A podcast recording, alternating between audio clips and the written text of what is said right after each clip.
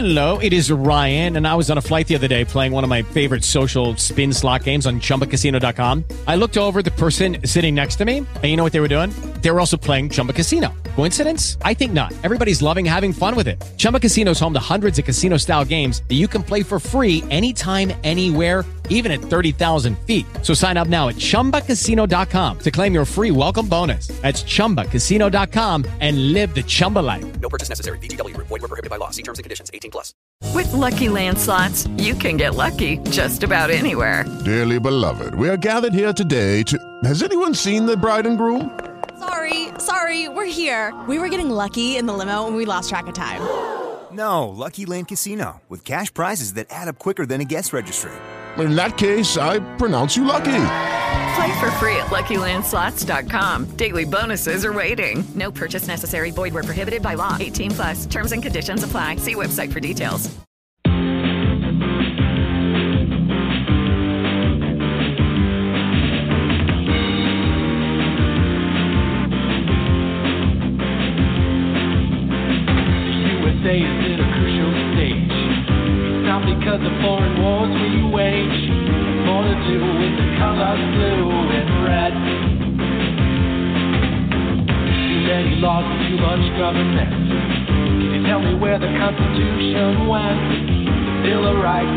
Hanging by a thread.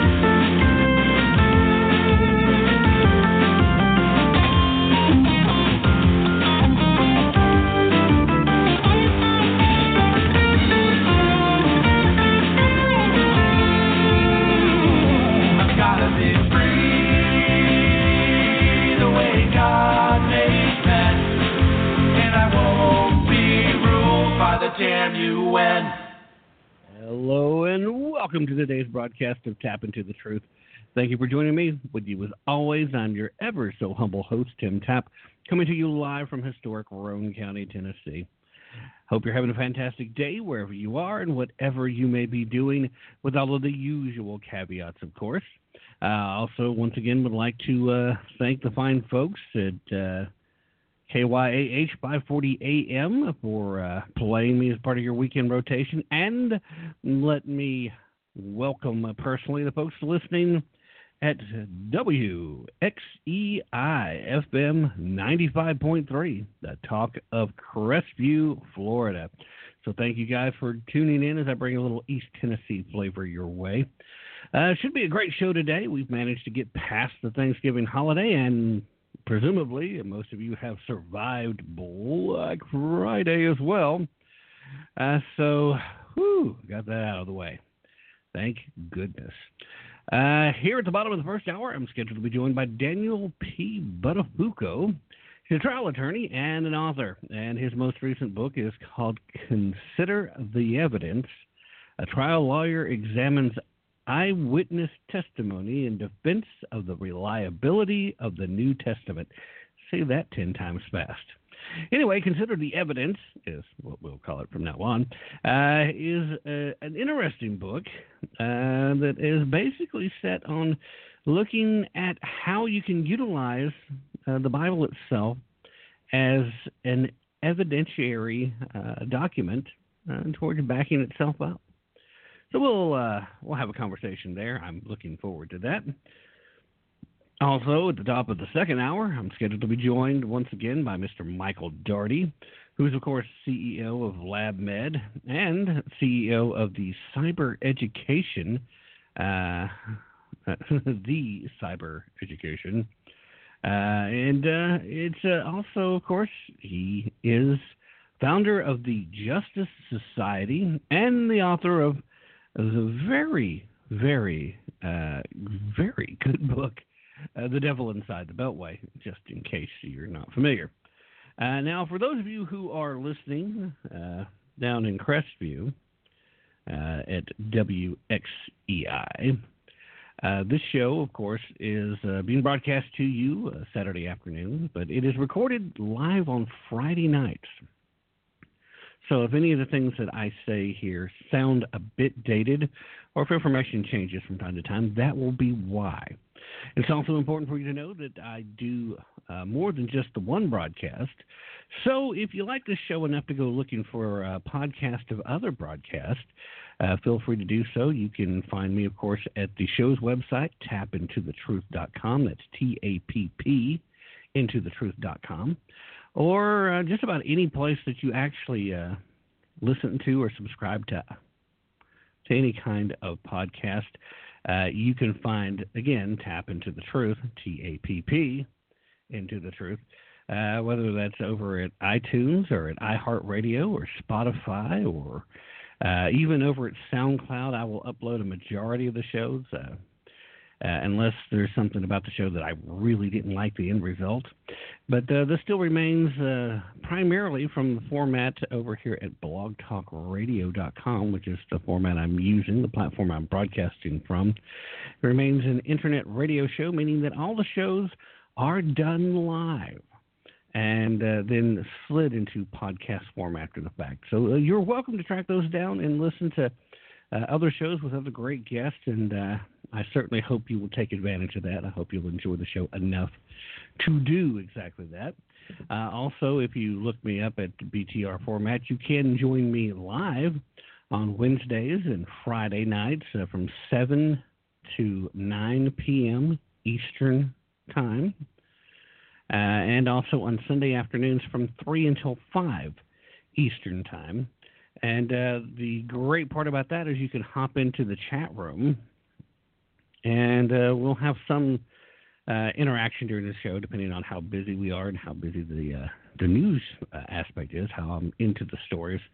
Uh, there are, of course, some occasions where I will be highly active with the interactive, I should say, highly interactive with folks in the chat room, and then there'll be many occasions where I will uh, be so into a story or looking at another screen and not paying much attention to the chat room, so it varies. But I have a usual cast of regulars, uh, none of which have joined me in the chat room yet this evening. Uh, Friday nights are usually a little bit slower, so you'll usually get a little more of my attention. But if you guys start uh, popping in here on Friday nights, and then you'll get the opportunity to again listening uh, on Saturday afternoon, you can tell your friends, "Hey, I was interacting on the radio with uh, this show, and here I am." And uh, well, there you go.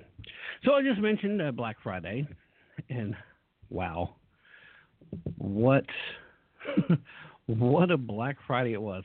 You know, I still don't get why we seem to be having so much uh, strife, for lack of a better word, why are we having so much strife dealing with Black Fridays at this point? You know, I don't get it. I don't understand. With so much of it now, you can do it online. You don't have to go at four in the morning and fight your way through a Walmart uh, line. You don't have to bang your way through some of these stores. Now, some of these places are still staying traditional. They're not putting their stuff online, but fewer and fewer of them are doing that. And most of the places that aren't doing that at this point Well, they usually don't have the kind of deals that most folks are really looking for, but for crying out loud, we had all out brawls in multiple locations. We had shots fired, including deaths in Alabama, shots fired here in my home state of Tennessee, out in Memphis, which is the other end of the state from where I'm at. Uh, we've had to have uh, security guards literally beating back angry hordes. So it's like, hey, Merry freaking Christmas to you too. And the worst part is this is just jumping ahead and and we take another step towards trying to just skip right past Thanksgiving. And I've been having this particular conversation leading up to Thanksgiving several times in recent years. And it keeps getting a little worse, so I keep trying to remind everybody. You know, Thanksgiving now only serves the purpose of getting to Black Friday. And this the last three years now, and this one was even worse than the previous two if you're watching television commercials, if you're watching ads, we are inundated about Black Friday commercials. But there is very little mention of Thanksgiving itself. For a while, we've seen this desire to skip ahead of Christmas. I mean, as soon as Halloween's over. And now we start seeing folks wanting to skip ahead to Christmas even before Halloween and uh, mostly, that as far as the retail side is concerned, is because obviously they're ready to get to the time of year where they can clean out their old inventories, make room for some new stuff, and try to get into the black, which is why they call it Black Friday. I mean, uh, getting the stores profitable finally. You know, they've been in business the whole year, and they're just now, at the end of November, hoping to become profitable for the year that tells you a lot about the state of retail. But uh, we we see this too. But uh, make no mistake about it. There's another reason why the media, in particular, uh, entertainment media, and news media, is anxious to skip ahead to Christmas, just to move past Thanksgiving. And it has every little bit of things to do it. There's absolutely no way that you can legitimately look at the holiday of Thanksgiving and not completely engage with the fact that it is a uniquely Christian holiday. There is this big effort to push and move past it. And see, and ultimately, Christmas is supposed to be like the number two Christian holiday. And the only reason it's not number one is because the bottom line is, as far as Christians are concerned, the resurrection is much more important than the birth of Christ, which is why we don't even celebrate Christmas at the right time of year for the birth. And I've heard a lot of people criticize uh, the church and try to add to the fact that it helps to support the case that it's not even real, blah, blah. No, it doesn't. You can celebrate someone's birth anytime you choose. Birthdays particularly to Christians, was a pagan rite anyway. It's not something that Christians held particularly firm grasp to, which is why they didn't care.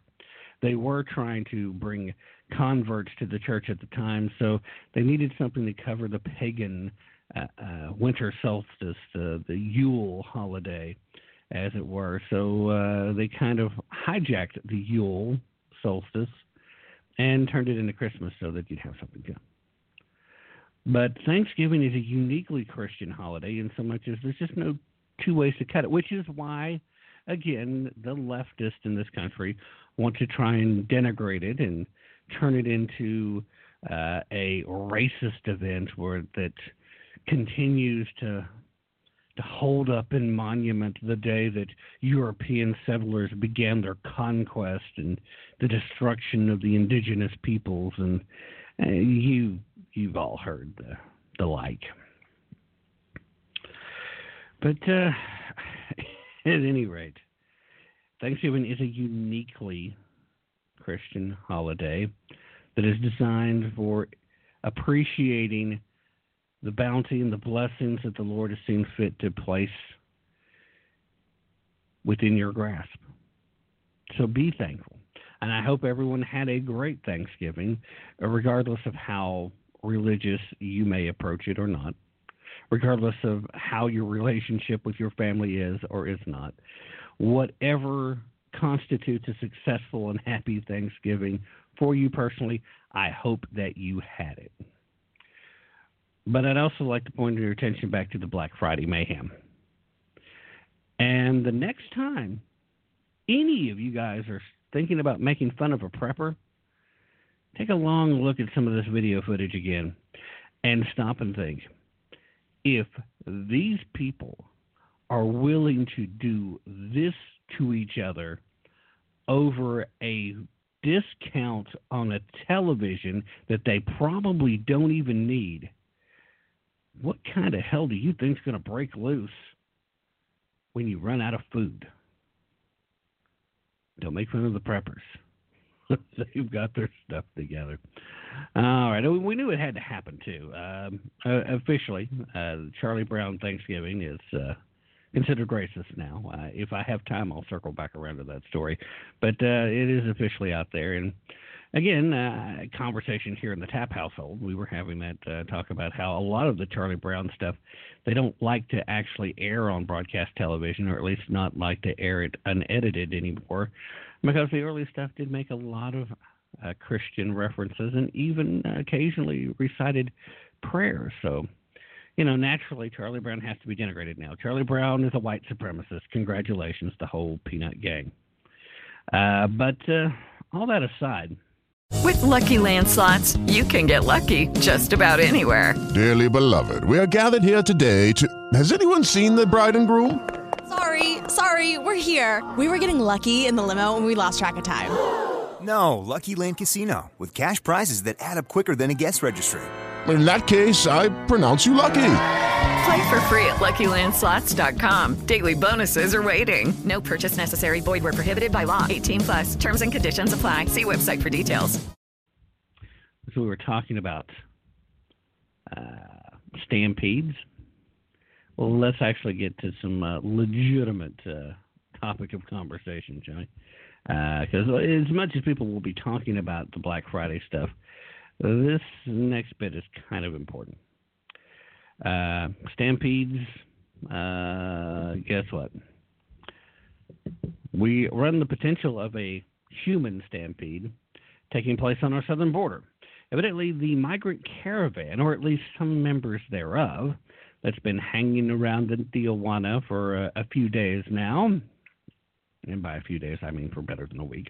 Um, evidently, a few of these members have been openly talking about rushing the border, essentially planning on creating a human stampede into the United States of America. And one of these groups, supposedly one that's talking about this, have positioned themselves roughly about 500 feet from the U.S. border.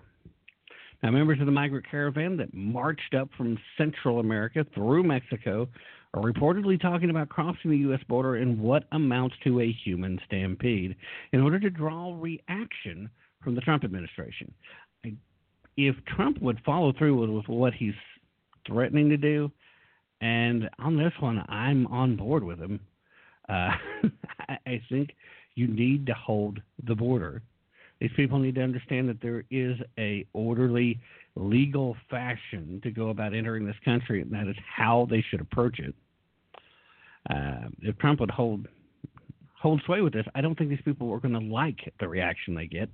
Unfortunately, I don't think Trump will follow through with the threats. I think he will acquiesce because he's got advisors who are going to tell him, "No, you can't. You can't just stand there. you can't have the media circus that will that will come as a result of this."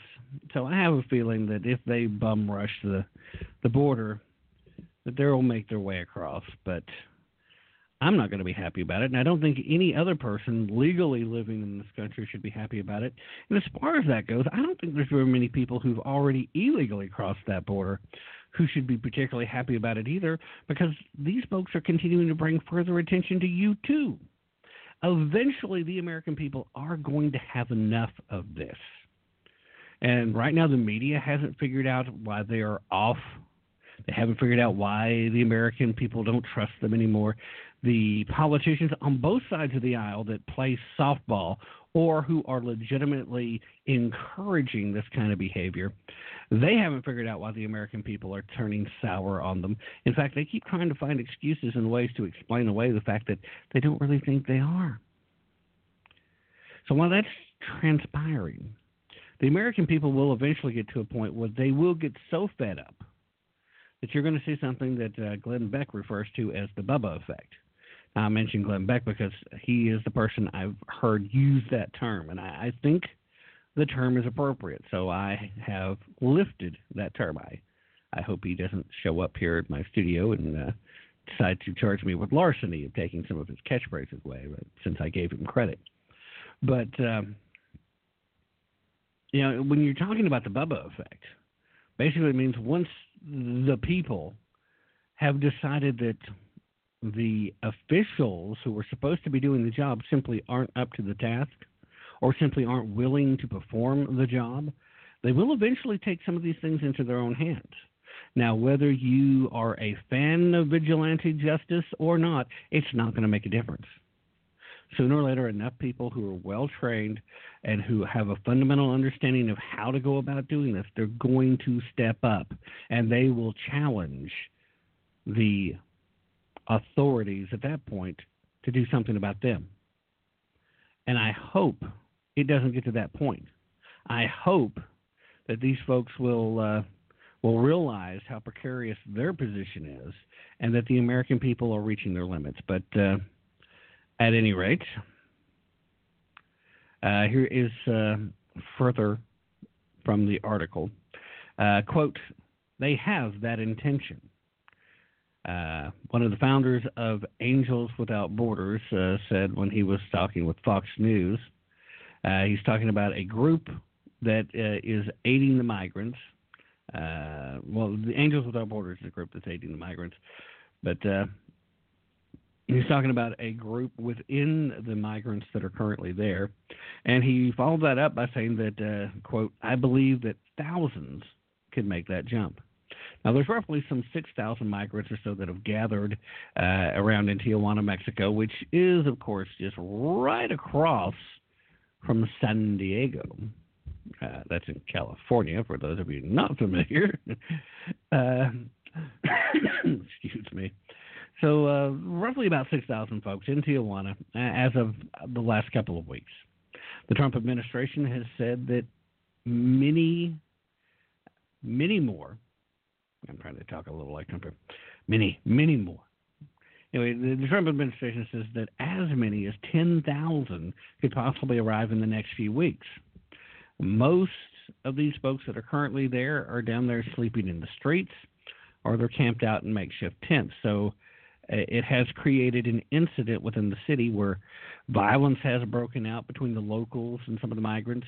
Uh, the mayor of Tijuana has uh, been very vocal about uh, the fact he doesn't want these people in the city, that uh, this isn't working out for them. It's not safe. It's not like uh, uh, other migrants who have come through. It's just a bad thing. Uh, so, at any rate, one of the Honduran migrants who was interviewed by Telemundo, Mr. Jorge Melonia, uh, said, quote, most of us, yes, we want to be on the other side. Some want to jump over the wall, others to go another way, and others want to wait and see what kind of response they get. So there's literally a group that says, okay, we're going to jump the wall. There's another group that says we're going to figure something else out. And there is yet a third group that says we're going to sit back and we're going to see what happens with both those other groups. If they jump the wall and they get over the wall, then we're going to go over the wall too. At any rate, we've also had uh, this notion, it continues to pop up. Why are we allowing this to happen? A Tijuana councilman by the name of uh, Manuel uh, Maneres said that a mass border would, quote, further strain economic relations with the U.S. Now, I believe he means that a mass border breach, but uh, that was not included there. Also said, quote, a human stampede would be an immediate provocation to the U.S. and justify Donald Trump to impact the binational dynamics of the economy. Now, what that is, is an acknowledgement, just FYI, that the new version of NAFTA has provisions in it if Mexico does not do enough to try to stem the tide of illegal border crossings from their side.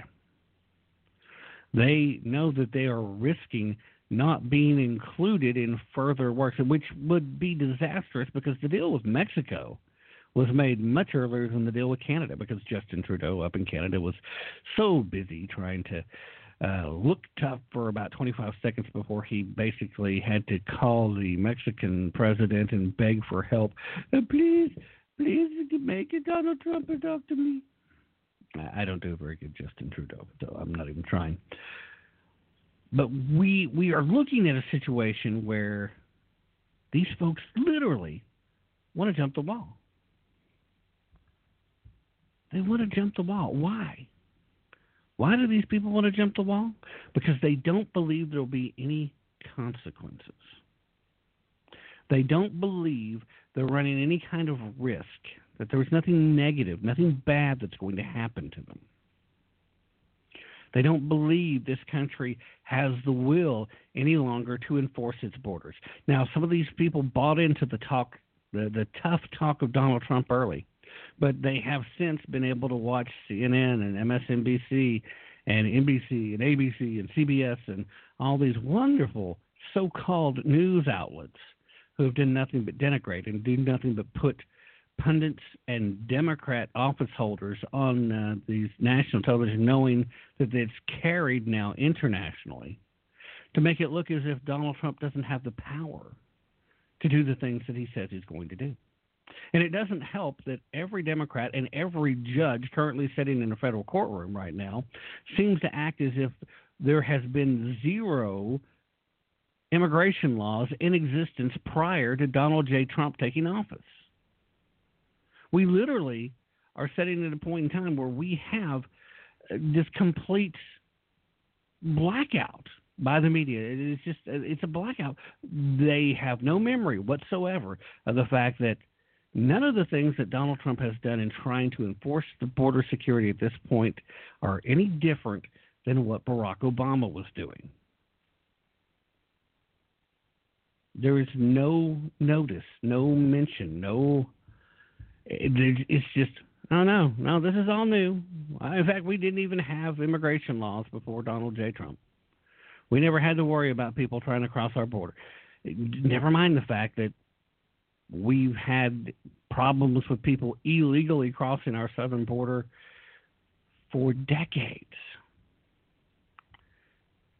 You know, we've we've constantly, from the very beginning, have been very cautious about who we've wanted to allow in our country, and for reasons, gasp, of national security, for reasons that have to do with us being vigilant about who we let in. And we have created programs like uh, these uh, lotteries uh, designed to try and help people that didn't necessarily fit the criteria of folks we would generally want in the country to still have opportunities. Now, I personally don't think that's a particularly good idea. I would like to see these lottery programs ended. And it's not because I have ill will towards any of the people who benefited from it. It's because, again, it puts us in a position where we're paying very little, if any, true attention to a vetting process. And that's what we keep running afoul of situations. The vetting process has to be in place. Why is it so hard for people on either side of the political aisle to understand that we have laws in place because we have concerns about who's operating within our borders? We have concerns because, from the government aspect, one of the few primary, actual, legitimate jobs they have is to provide for the defense of America's citizens. And if you don't know who's coming in, you can't adequately provide defense. Yeah, from the very beginning, uh, when we first saw Donald J. Trump looking to try and put the travel restriction executive order into play, and I, I refuse to call it a travel ban. I may occasionally reference that uh, so that you'll know based on what the common statements were, but it was a travel restriction, it was meant to be short term and temporary, and it specifically stated for the purpose of creating a better vetting system. The language was there.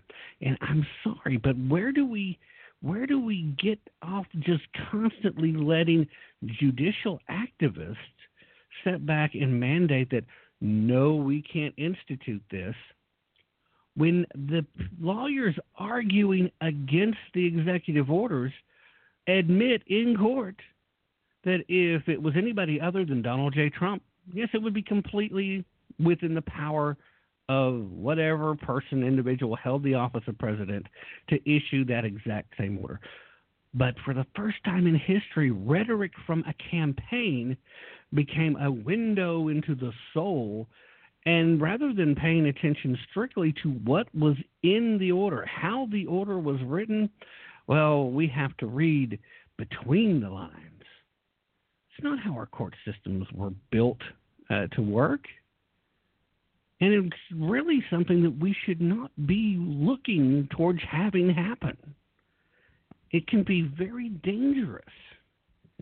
It will be very dangerous. It, and you know, when Barack Obama uh, was president, you know, folks like myself were constantly warning uh, folks on the left: be careful what level of authority and power you give this guy. That I've got a, I've got a phone and a pen line you may like it right now, but what's going to happen the second somebody you don't like sitting in that office? Well, we're already there, and all of a sudden they want rule of law back. They want unconstitutional uh, executive overreach stopped in its tracks.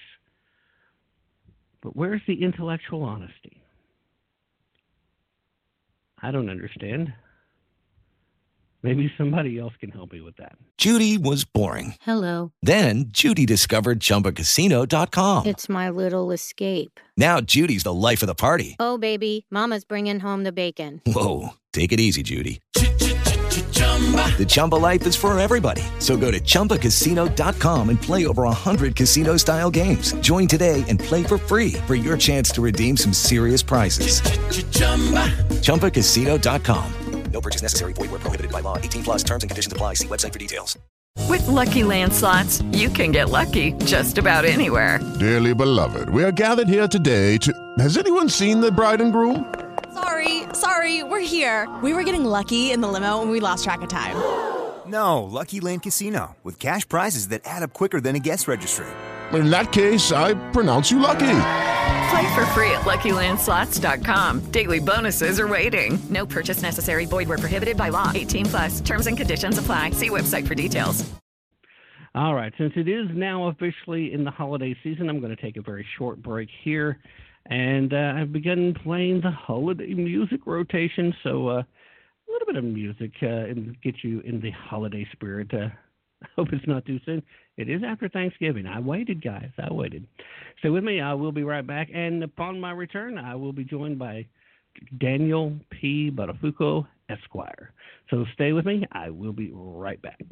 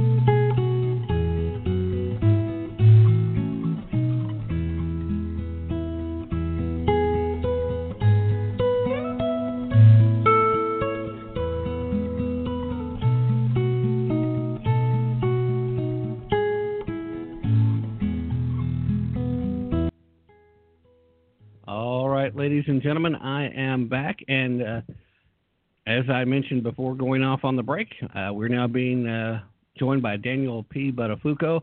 Uh, asked me to call him Dan uh, while I was talking to him online, so we'll call him Dan moving forward. Dan, welcome to the show. Thank you very much for joining us, and how are you this evening? Thank you, Tim, for having me on the show. It's great. It's a pleasure. Thank you. All right. Well, uh, let's, uh, like I said before, let's just jump right in to talking about the book. Obviously, consider the evidence. Uh, a, a, unique perspective. Uh, you've been a trial lawyer for, it's fair to say, a little while. Uh, so you have 38 this, years. you have this opportunity to apply courtroom activity and the rules of evidence, and you understand how to build a case, you understand how to tear a case down, and you decided to look at the reliability of the New Testament. First of all, what made you decide to to take on this case?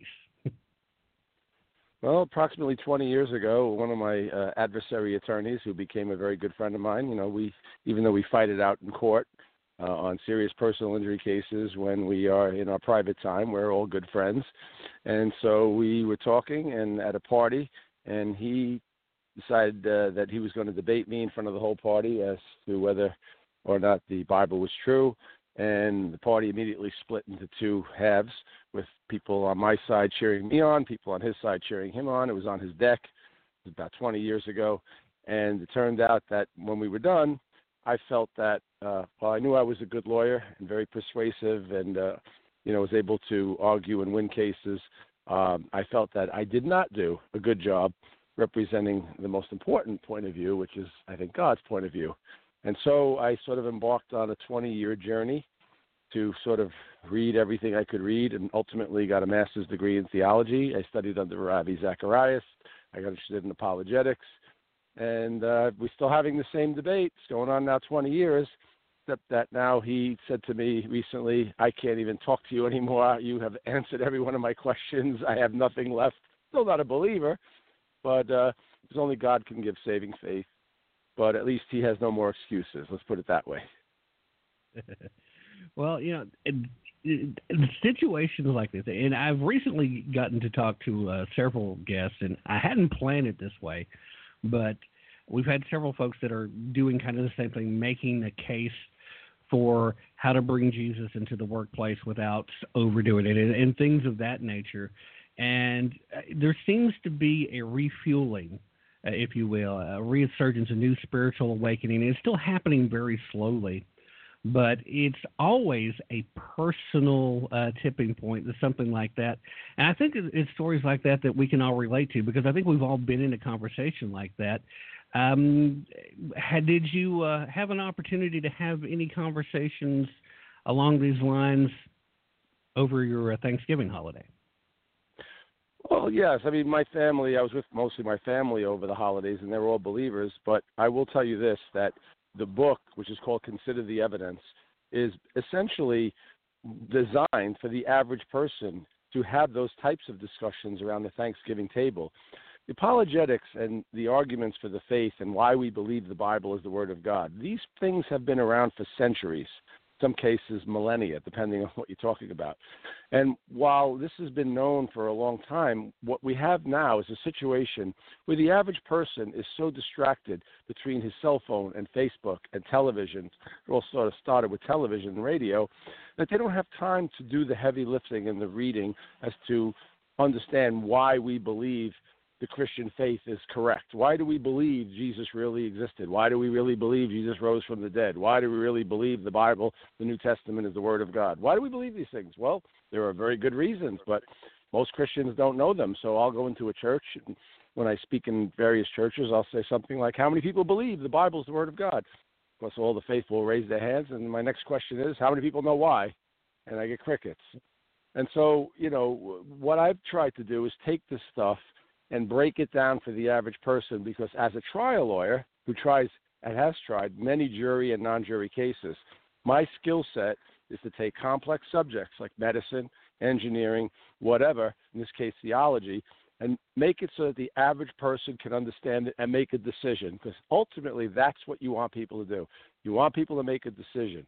So if there's a plumber who doesn't have time uh, to go to the library and read 50 books, or a hairdresser or a housewife or you name it, any an accountant or even a doctor who's just not interested in theology in a single format in one giant sort of summation, taking all the evidence. Actually, I have a lot more, but that's for another book. But as much as I could put in one book and still make it readable so that people can read it and say, you know what, now I understand why we believe this, and give it to a friend that they love or somebody that they've been witnessing to. Maybe they can't make the arguments. Maybe by reading it, they'll eventually learn to make the arguments. But the idea is to touch people and have them have increase their faith. Let them know that they have a firm foundation for why they can believe this stuff. Right. Well, you know, that is a, a great point that you make as far as the skill set because, you know, a, a lot of people who are not attorneys, they don't understand what a trial attorney really has to do when they're reaching out to a jury uh, because everybody sitting in that jury box, not not very likely that you're talking about people who have put in the time to understand the law and the implications. So it's your job at that in that instance to put that in a form that they'll understand, that you can make that argument, and sometimes it's as simple as just finding that one way to click in a layman's term. Uh, and it's such a specialized field. You put in so much time to learn, and, and you've got all the, the technical aspects down. Uh, and I'm always amazed at somebody who's a very good trial lawyer because I have noticed over the years that my emphasis when I was uh, schooling was more in science. And one of the hardest things for these folks to do when they became so um, uh, intellectual, I suppose. Is, right, you but be so they- smart that you become stupid. yeah, you, you can't communicate anymore. It's like I, I, I can That's only what we have. That's the situation.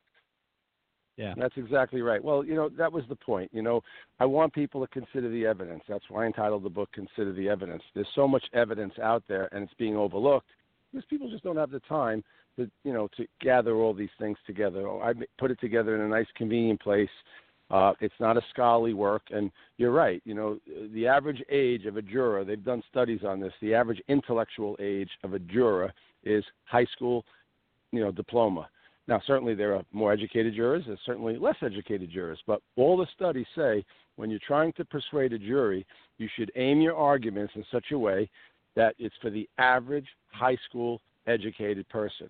Because, you know, you can be smart and not be educated. I mean, that's the bottom line. You know, there are plenty of people out there who've never ha- had the chance to have a really high end formal education. Either they can't afford it or they've had circumstances in their life. That doesn't mean that they're not smart people. Doesn't mean that they can't think, that they don't have some wisdom. They just may not have all the information. So what I've tried to do with this book, Consider the Evidence, is to package it in such a way that people can can read it and then they can then take those principles and talk to people that are in in their workplace, in the cubicle next to them, uh, or in the car wash, or wherever they are. It's the kind of a book you could read on the train going into work or in the back seat of a cab, you know, just in, in a few hours. It's, it's not a heavy read. I try to simplify the language, and I try to take complex, you know, theological subjects and make it so the average person could understand it. And that was my goal. I hope I succeeded. I think I did. It sold out the first day. well, that's usually a pretty good sign. Uh, you must have done something right. Uh, during the course of doing your research, though, putting together uh, the uh, the book itself, uh, did you come across anything that really just surprised you? Anything that stood out as something that you just had to take a step back and say, "Wow, I can't believe I didn't know that already." Well, yeah, one of the things that I, I sort of came to a conclusion on my own, and I think it's a really strong point, is that, you know, one of the issues with people in terms of believing the New Testament is a lot of times scholars, oh, and, and like I said, scholars can be so smart that they become stupid, okay? And they get off on into the weeds and on tangents, and they sort of miss basic common sense things, which is what trial lawyers always appeal to. It's like, guys, let's use your brains and add it all up and see if it makes sense. That's a very typical argument we'd make to juries. And like one of the things is dating the writings of the New Testament, right? And and depending on who you listen to, some date these writings into the second century, uh, and you know that makes them after the witnesses are are, are no longer alive, and it makes it like these things are starting to get the status of a legend. But it's a very compelling argument that you can make that is a very common sense argument and, and therefore very persuasive that every single book of the New Testament has been written before 70 AD. And it's very simply this. And you don't have to be a scholar to appreciate this, okay? Every single the book of the book of the New Testament had to be written before 70 AD for the simple reason that the most important fact that happened in Jewish life. And remember, the book of the Bi- books of the Bible, the 27 books of the Bible of the New Testament, were written by Jewish people, except Luke. He was the only one who wasn't Jewish, and he was a doctor, so he's almost Jewish. Okay, and and you have all of these people who are in a Jewish context, and they're in Judea, and this is the center of Jewish life, the epicenter. And none of the books of the New Testament mention the destruction of the temple, which we know from historical records happened without any question or doubt in 70 AD when the legions of Titus Vespasian sieged Jerusalem and put 1.1 million Jewish people to the sword. It was literally the end of the age. The temple was destroyed, there were no more sacrifices, and it's not mentioned once in the New Testament, which is shocking because in Hebrews, the book of Hebrews, which is actually one of the later books of the New Testament, the writer argues Jesus is the uh, mediator of a new and better covenant, and the sacrifices of bulls and goats could never take away sins. Well, you might want to mention the slam dunk argument. And by the way, we don't have a temple and we don't have an altar upon which to make these sacrifices. But he never says it. The only possible explanation could be it hadn't happened yet. New Testament also doesn't mention the deaths of Paul, major character, or Peter. Now, Peter you could sort of understand, but Paul, the whole book of Acts is about the life and the trial of Paul and his legal problems and his appeals to Caesar. You're sort of hanging on the edge of your chair. What's happening? How's it going to turn out? Is Paul going to get by? Is he going to get acquitted? Is he going to get convicted? What's going to happen? Doesn't tell us. Well, we know Paul was executed under Nero in 64 or 65 AD. Not mentioned. The only explanation is it hadn't happened yet, which makes these writings very early, which means that we can trust them because the witnesses were still alive. These people saw, experienced, and knew these things. And if these writings had been false, they would have been challenged because they were widely circulated. So these are the kind of things that we look at, and it. Well, there's so many other things, but you have to get the book. Right. And I made yeah, I mean, we can't. It's not a money making venture. I want people to read it. Not about money. We have plenty of money. We win a lot of cases. Not about money. I want people to know the truth. Uh, I was just going to say we can't give away everything, or people won't uh, buy the book. So we definitely want to do that. Um, is there a particular argument that are made by uh, the apologists or the non-believers uh, that you've seen repeat that you take a particular joy in uh, rebooting? Yeah, well, like one of the things they try to say is that the losers write history. And, you know, that's a very common, I mean, the winners write history. What am I saying? That's a big common thing that now in, revisionist history is that they say, uh, well, you know, the winners get to write history. Well, really, not in the case of the Bible. In fact, the Bible has lots of negative information recorded about some of the main people in the Bible. For example, Peter denying Christ after he boasts that he'll never do that. In fact, Hello, it is Ryan, and we could all use an extra bright spot in our day, couldn't we? Just to make up for things like sitting in traffic, doing the dishes, counting your steps, you know, all the mundane stuff. That is why I'm such a big fan of Chumba Casino. Chumba Casino has all your favorite social casino style games that you can play for free anytime, anywhere with daily bonuses. That should brighten your day a little. Actually, a lot. So sign up now at chumbacasino.com. That's chumbacasino.com. No purchase necessary. VGW Group. Void were prohibited by law. See terms and conditions. 18 plus. With Lucky Land slots, you can get lucky just about anywhere. Dearly beloved, we are gathered here today to. Has anyone seen the bride and groom? Sorry, sorry, we're here. We were getting lucky in the limo and we lost track of time. No, Lucky Land Casino, with cash prizes that add up quicker than a guest registry. In that case, I pronounce you lucky. Play for free at LuckyLandSlots.com. Daily bonuses are waiting. No purchase necessary. Void where prohibited by law. 18 plus. Terms and conditions apply. See website for details. at the last time he denied Christ was still like a servant girl in the garden. I mean, what a coward. He looks terrible. And some sects of Christianity consider him to be the first pope. Well, regardless of whether he was the first pope, he clearly was very important. He could have sanitized that out of the narrative. And if you were going to fabricate a story, you'd never put something like that in there, right? So why is that in there? Well, because it happened that way. And the Bible records everything exactly the way it happened. It's very much an eyewitness account. You have Peter and Paul, the two great apostles, fighting Paul in Peter's face, yelling at him for being a hypocrite.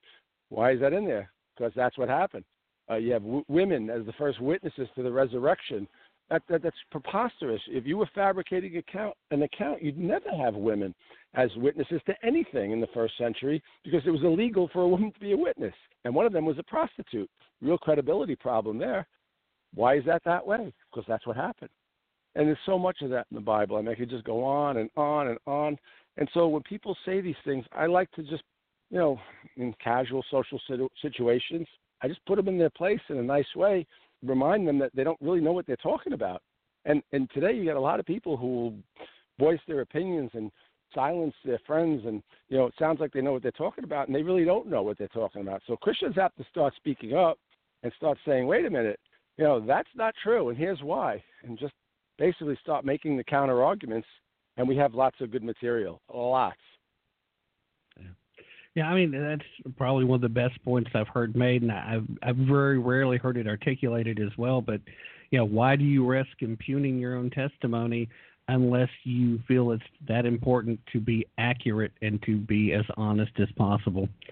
Uh, all right, Dan. You know, again, I want to thank you very much for your time this evening. I, I hate that uh, we have to end things where we have, but uh, I've enjoyed the conversation. Uh, before I let you go, please feel free to uh, throw out any websites you'd like to share. Certainly let people know where they can find the book. And if you invite people to follow you on social media or anything like that, uh, go ahead and share that as well. Well, thank you. It's very kind. And mostly what I want them to do is get the book. It's Consider the Evidence. The website is considertheevidencebook.com. Also available on Amazon, although it did sell out the first day, but I understand they've ordered 2,000 more. They're restocking. Um, you could find me. Just put in Buttafuoco. That's my last name. It's a famous name. I didn't make it famous, but I'm not related to the other Buttafuoco. But if you put in Dan Buttafuoco, trial lawyer, I'll come up anywhere. I've tried many cases. I handle cases in pretty much every state of the United States, and we've been around for a long time. The whole legal profession knows us. So, anytime if you want to reach me, I'm easy to find and easy to reach. All right. Again, Dan, thank you very much, and uh, hopefully we'll get a chance to uh, hook back up and uh, talk a little more because I have certainly enjoyed the conversation. Thank you, sir. Well, God bless you. That God bless you, Tim, and God bless your entire audience. Thank you. All right, ladies and gentlemen. Uh, goodbye. Uh, ladies and gentlemen, that was uh, Daniel uh, Buttafuoco. Uh, certainly uh, well known as a trial lawyer, and uh, he is uh, the author of Consider the Evidence. And uh, you know, I love the energy. I love the uh, straightforwardness. You can tell he argues for a living. I want to give a shout out to uh, Chief, who has joined us in the chat room, by the way. Uh, Chief, uh, host of uh, the great show, Simple Facts of Life. In fact, the only complaint I have about Chief's show is it's just not long enough. Uh, he only runs for 30 minutes. But if you happen to be fortunate enough that you uh, follow Kel Fritzy, uh, especially on her Infidel for Watching show, which is part of the Global Patriot Radio Network. Uh, Chief called in the other night, and you got what was it, Chief? Uh, about uh, an hour and twenty minutes, something in that range. It wasn't wasn't far off from that. Uh, it, it was actually very, very entertaining conversation. A lot of uh, informative bits and a lot of just entertainment. And uh, uh, I, I love listening to the show. I wish I had had a chance to catch it live. I did catch it in the archives. In fact, I listened to it earlier today uh, while I was waiting for Annie to uh, come on live. Uh, so, uh, Chief, uh, hat tip to you. Uh, thanks for joining us. And for those of you who are wondering uh, of these shows that I'm talking about, Annie uh, Annie Ubilis, who is known as the Radio Chick, is the host of Southern Sense Talk Radio. Uh, you can do a Google search from that, and uh, you can find her just about anywhere. Uh, Simple Facts of Life you can find right here at uh, the BTR platform. I'm pretty sure a Google search will probably do you well enough. But uh, outside of that, after the hat tip, uh, tell me, I just, you can tell, like I was saying, Dan Buttafuoco is, he's energetic, he's extremely knowledgeable, and he is, he's still excited about this project. You know, and this is a, a book that I think is certainly worth considering picking up uh, if if you are one of these Christians that just feels like you lack the confidence uh, to to publicly back up why you believe what you uh, believe, uh, consider the evidence is exactly as advertised. It is a great, great resource for you to utilize, and uh, I highly recommend you do the follow up. I do have a link in today's show description. Now, for those of you who are uh, listening uh, some other format, uh, the show descriptions do not work quite so well for you. But again, like you said, just uh, just Google it, consider the evidence, or you can go over to Amazon and search for it there. Uh, if they've reordered, I'm sure uh, it won't be long before it's available. Highly recommend you checking it out. Uh, and then, in the meanwhile, I guess uh, crazy is always entertaining. Uh, well, sometimes uh, just interacting with Chief in the chat room. Remember what I was telling you guys earlier? If you hop in here, get part of the show live, uh, just hang out over here. You can get into this chat room. Usually it's uh, it's a happening place over here on Wednesdays and Sundays, but Friday nights uh, it's kind of slow. So uh, some of you guys listening down in Crestview, if you wanted to join the Friday night festivities, you'd have just about free reign. Uh, just to get to know Chief a little bit. In the meanwhile, uh, let's go ahead and uh, a little early, but not much. We'll go ahead and do the Edwards Notebook and then the uh, Songs and Stories Veterans Tip of the Day.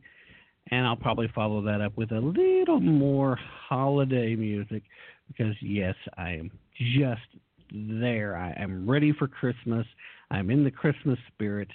I, I'm not somebody that gets out here ahead of Thanksgiving. I, I hate doing Christmas stuff before Thanksgiving because I hate skipping the holiday. That's the whole thing I was talking about at the top of the show. Do not skip Thanksgiving. But on Thanksgiving Day is the family tradition here. It has been for a while. When I was growing up, and it just continued here in the household, we start doing Christmas decorations after we've had the Christmas. I'm not sorry. After we've had the Thanksgiving meal, and because I like Christmas so much, and I really do like Christmas, uh, everything stays up until after the first. Mm, also, because there's a lot of work involved with putting it up, a lot of work involved with pulling it down. I don't want to just do it for a few days. So, yeah. Anyway, let's go ahead and do the Edwards Notebook. Ron Edwards, host of the Ron Edwards Experience. Check him out. And uh, then uh, we'll hear Dan Perkins as he will bring you the songs and stories for soldiers, veterans tip of the day. Stay with me. I will be right back.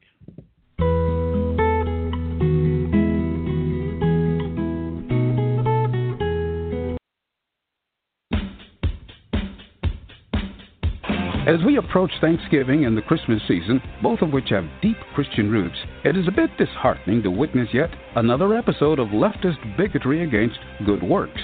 Hello, I'm Ron Edwards. On today's page from the Edwards Notebook, community activists and leftist city council members in Pittsburgh have signed a letter calling for Chick fil A to be booted out as sponsor of the annual Pittsburgh Kids Marathon because of CEO Dan Cathy's Christian beliefs that include marriage between a man and a woman, and that LGBTQIA choices don't align with the Word of God.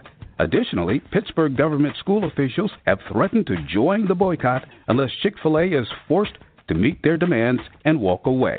Despite the fact that not one individual from Chick fil A has ever uttered a word against anyone or their lifestyle choices, the bigoted leftists of Pittsburgh are so sensitive they can't stomach a Christian organization doing good works in the community. My, how times have changed. Well, don't miss the Ron Edwards experience worldwide on AmericanMatters.us Fridays at 1 p.m. Pacific, 4 p.m. Eastern, Saturdays at 6 p.m. Mountain, 8 p.m. Eastern on Utah's KYAH 540 a.m. and Sunday midnights on the Talk America Radio Network. I'm Ron Edwards. Ron Edwards, the new voice of America. Sponsored by the Tri County Liberty Coalition. This is Dan Perkins for Songs and Stories for Soldiers.us with your Veterans Tip of the Day. You served your country, you made a difference, and now you have a chance to make a difference once again. Your country needs you to fight one more time. So here's your Veterans Tip of the Day. Next month may be one of the most important midterm elections in our lifetime. You, along with all Americans, are going to be asked if you want to go forward or backwards in America. To be part of the decision, go to the polls and vote. Encourage your fellow vets to vote and your friends to vote. Unless you vote, you can't have a voice. We want to hear from you. The best way to do that is for you to vote. Your vote counts. You don't have to put on the old uniform to fight in this battle. All you have to do is check a box or pull a lever. Go to the polls and show your support for the Constitution and America. The country you may save is your own. This has been Dan Perkins with your Veterans Tip of the Day.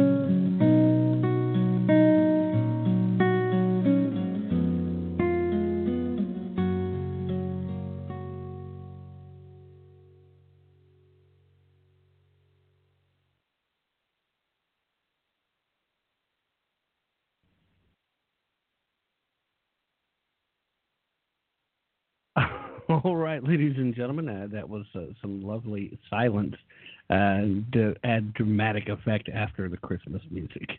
Uh, actually, I was hitting the wrong button, so um, apologies. All right, uh, it, I'd like to uh, once again uh, thank all of you for staying with me through that very brief break.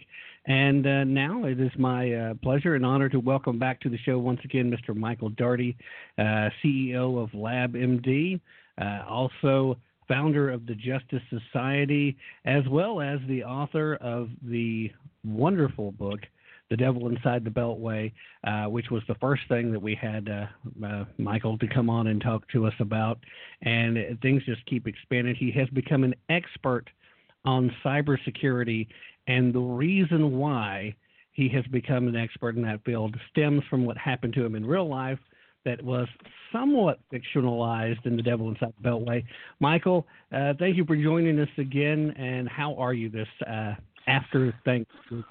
I'm I'm well. I'm stuffed. I'm fat. I've slept too much. I've eaten too much. I'm good. Well, uh, you certainly sound like you had a great holiday, and uh, that, of course, is about the best we can hope for these days. Uh, Yep, getting some quality time with family, and uh, and uh, you certainly had your trials, uh, as you uh, certainly laid out in the book.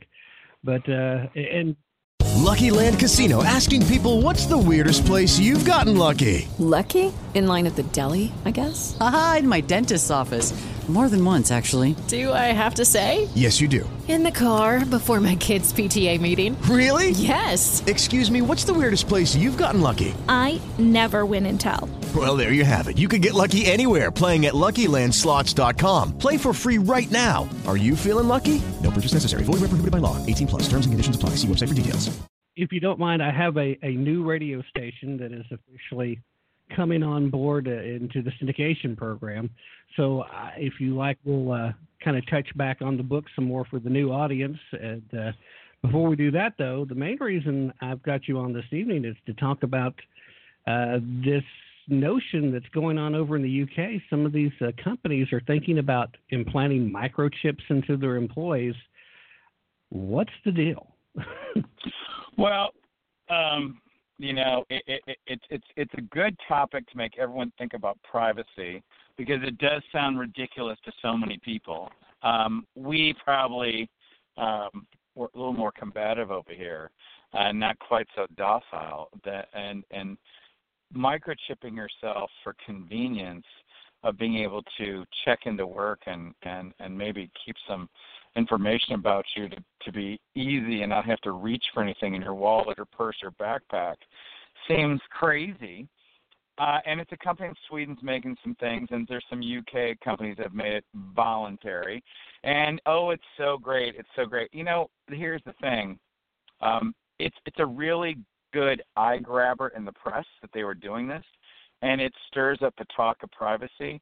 But we're already basically microchipped. Our phones are so powerful and so um, strong, and, and we keep it on our bodies, air our bodies all the time. And it's just one more step. But way down the line in loving convenience, and we're way behind the curve in addressing our privacy and security issues. And the country and the world is in the same position. So we're just in love with these things and what they do and, and how how we can I mean look at how we're shopping today, right? And and how you can gather so much more information. But it, there's a downside, and the downside is that bad people can get your information and use it against you in bad ways. Yeah, I mean, uh, we've actually, uh, the company that I work for uh, at the uh, day job, as I call it, um, we've actually discussed the possibility of using chipping as well uh, for uh, security purposes. We're in food manufacturing, and FDA is very, very heavy on the security, so you control who is coming in and out of certain areas. But we still kind of shy away from it because it feels somehow like a uh, an invasion of that personal space. But you do make a great point that between uh, the home devices that we have running everything and and telling us what the temperature is and the, the best routes to get back and forth, and then the cell phones, we we really are pretty much surveilling ourselves for anyone who wants to steal that information. Um, it, when we're looking at these chips, though, uh, how secure are these, and uh, is there uh, any guarantees that uh, this can be made more secure? Uh, not very, and no. And that's what we have to understand is that you're only as strong as your weakest link. And there's and at this stage of the game, there's no big magical tech bullet that's going to make everything secure. Uh, and your weakest link is some human being make a, making a ridiculous mistake. And it's not just where this data is; it's where the data is kept outside. Where are their copies? Where is it pooled? Where is it centralized? What is it? How can it be made valuable? Um, you know, th- they don't necessarily go into your body with this information or all your HR information, but where does your company keep a backup? And how do they get rid of that if you leave the con- company? So there's a lot of things that, are, really haven't changed. I mean, just because it's a chip in your body makes really no difference except that it's in your body and what are they going to do with that and what type of um, things can happen if they tie that up to later, which is not yet, but later to you know medical devices or things like that. Um, that that's it's just a conversation we have to understand that we have completely given up our privacy. We've not knowingly done that. When Facebook, Twitter, Amazon, everyone, Google, you know, came up on the scene. When you install the application, you check on the box. Most people had, can't see into the future and they had no idea that we were going to be giving data up that's going to be allowing them to analyze, you know, monetize, categorize us. We certainly didn't know that was what we were signing off on. We thought, okay, nifty, free, great. And if they want to figure out what I like to shop, okay. But it's way past that. And it's it's the it's the artificial intelligence programs that will be able to take all the data and analyze who you like to, who you like to hang around with, who your friends are, where you live, if you travel a lot, where you shop, what do you like to shop. I mean, they can create so many diced and sliced categories, and almost at a, an, an uncanny level of prediction, figure things out, and then just and just pigeonhole you.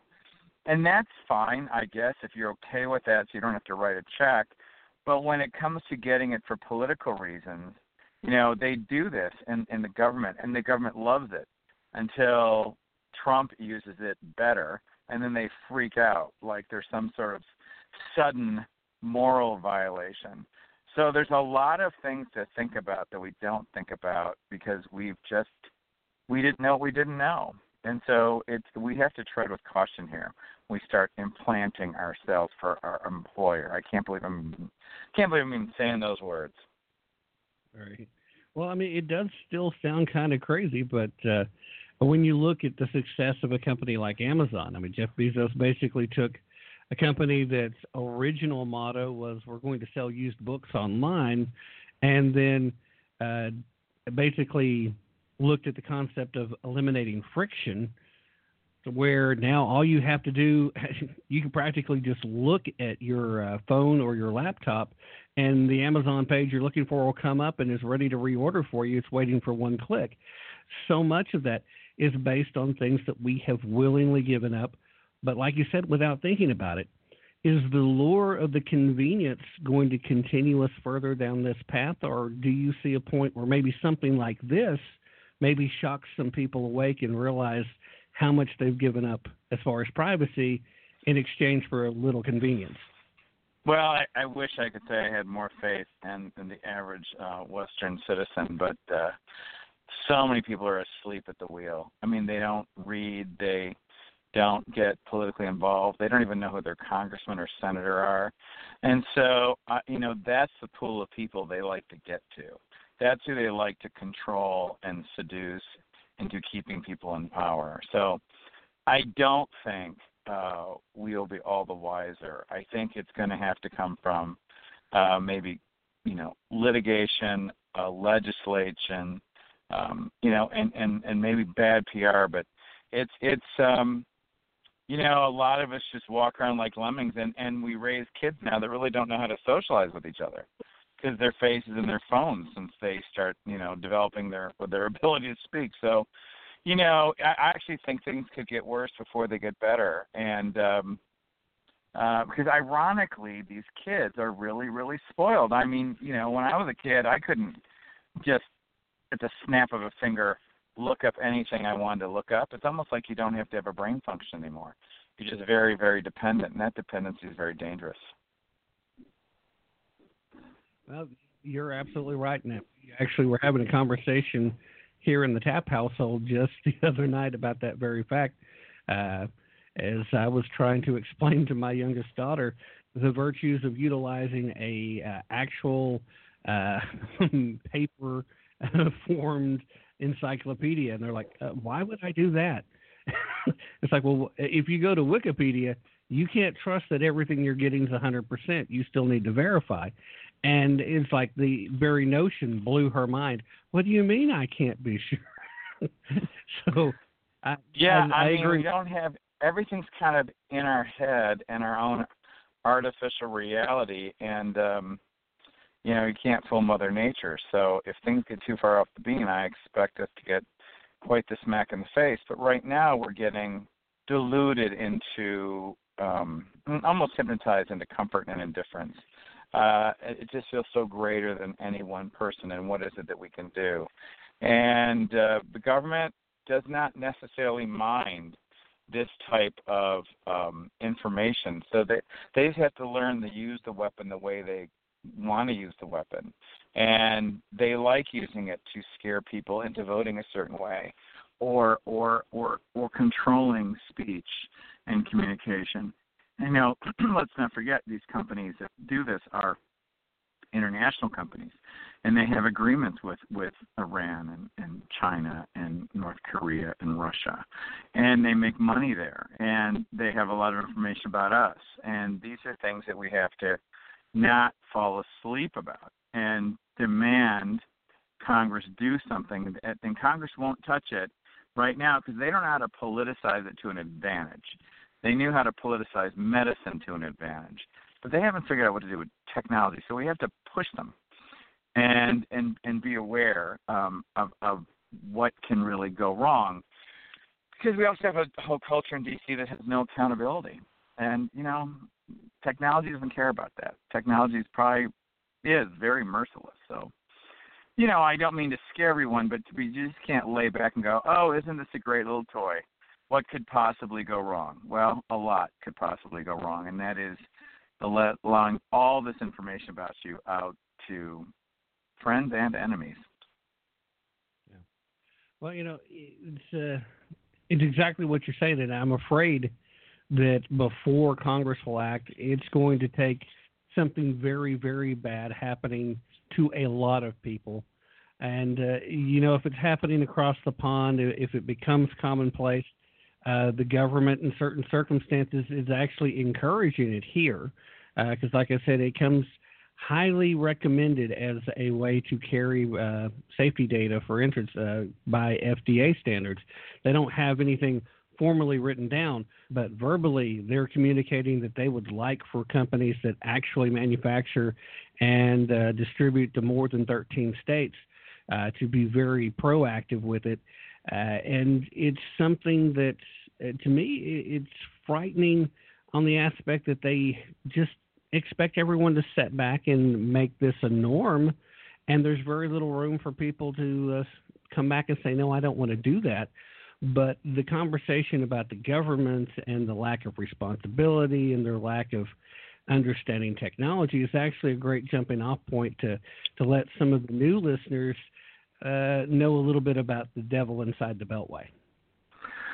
Well, um, if you, I, I'll say this again later too. If if, if you Business Week did a whole profile on, on it, so you could never get ten years of what happened in about a minute for me. So if you were Google FTC wounded LabMD, you'll get a, a Bloomberg Business Week article that very in depth about what happened. But I worked in medicine and surgical device sales for a long time, and I founded a medical laboratory that just worked on prostate cancer uh, diagnosis and, and anything in a urologist's office. And the company was called LabMD, and we were doing quite well. About a decade into our existence, a little over a decade, we got a phone call from a guy that said he found 9,000 of our patients in a file out in cyberspace.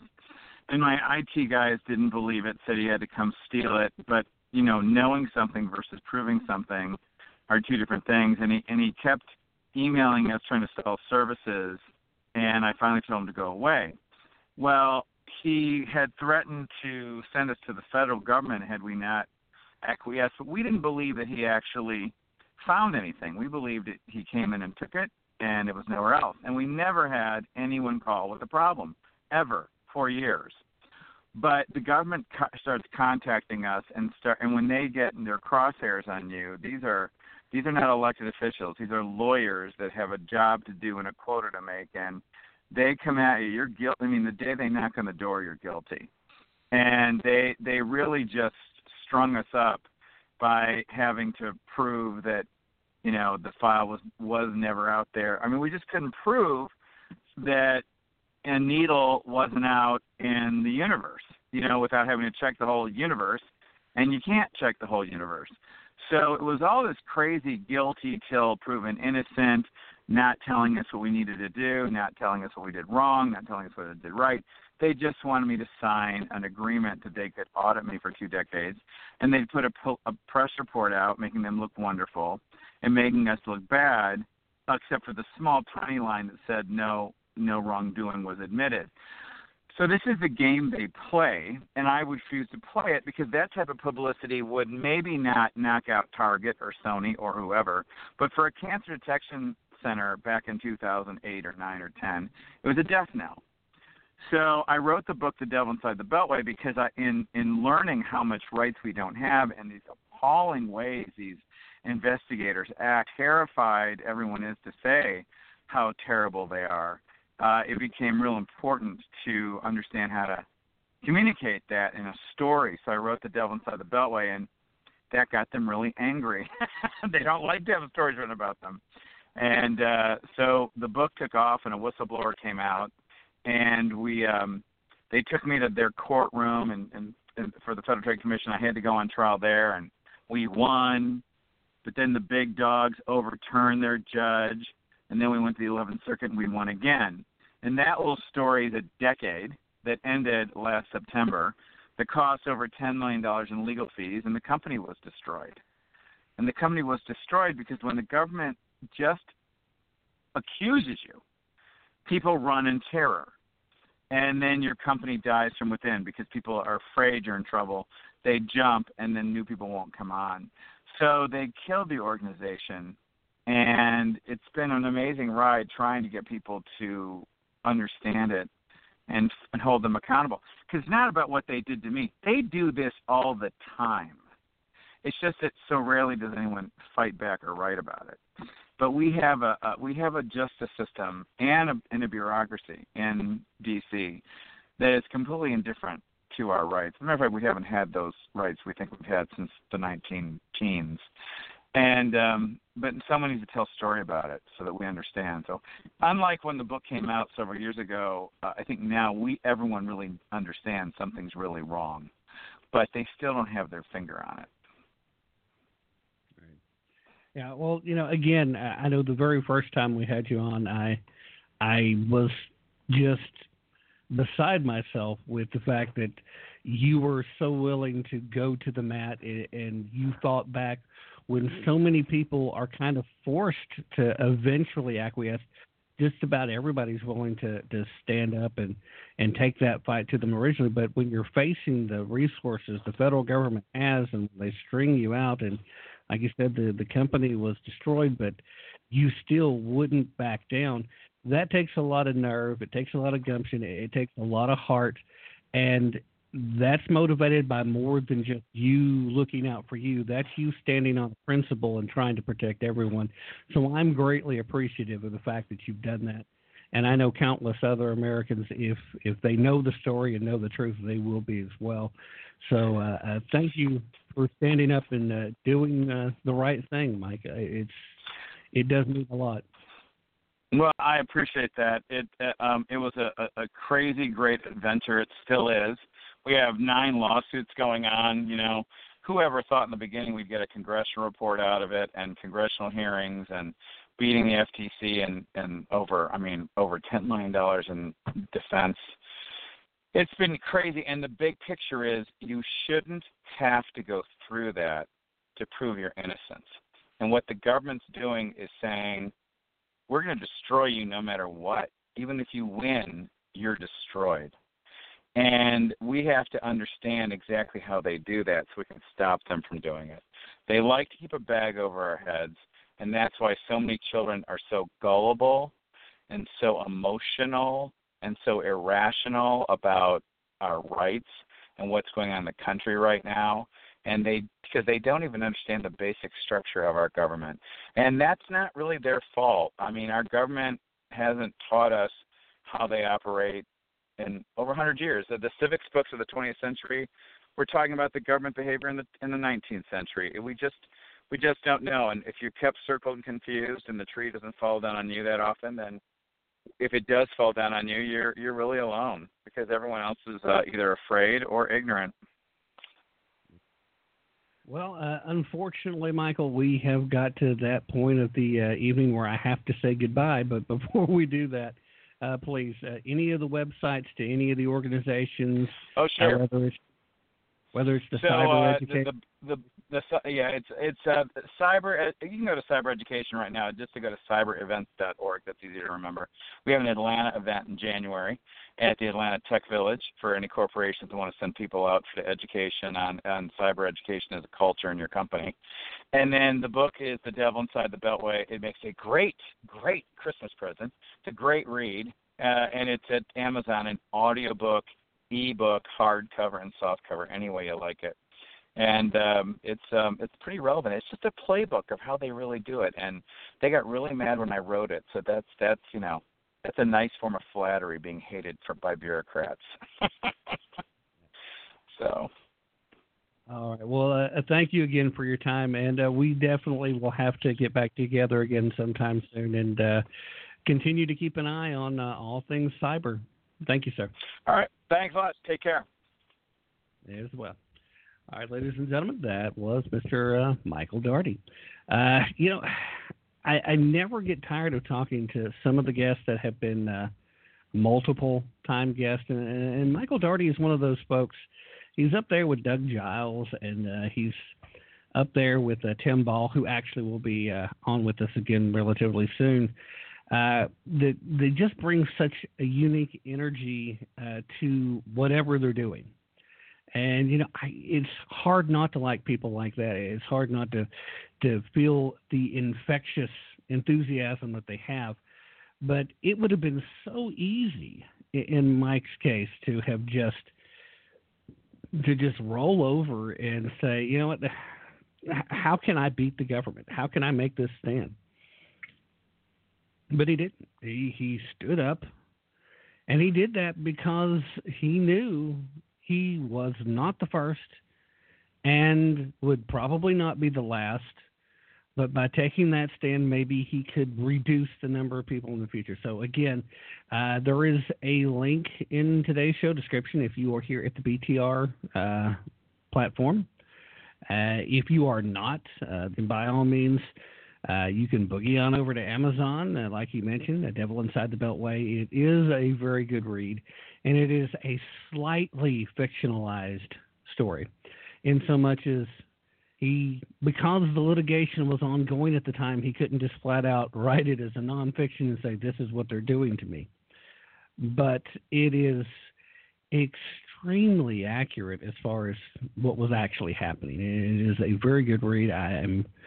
Uh, I've actually uh, found myself reading it uh, a second time not that long ago.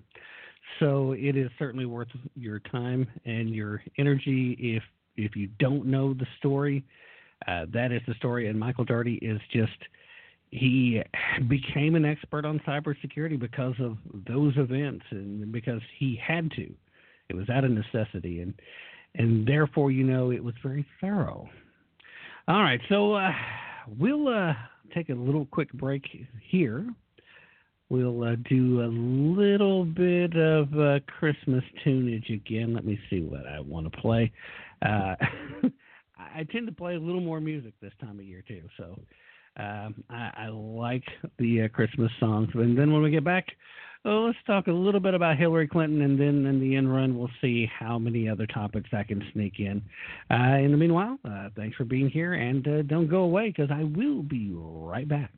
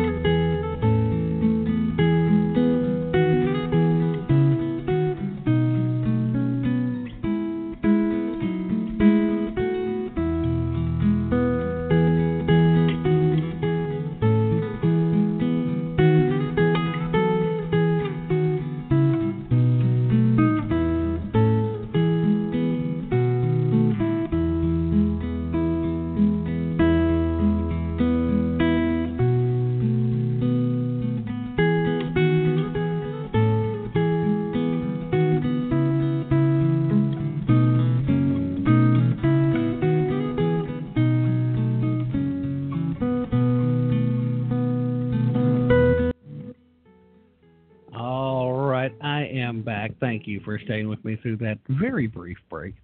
Hope you're enjoying the, the Christmas tunes. I hope everyone is feeling the Christmas spirit as we've managed to get a little bit past Thanksgiving. Uh, whew, Thanksgiving, something else. And then, of course, Black Friday.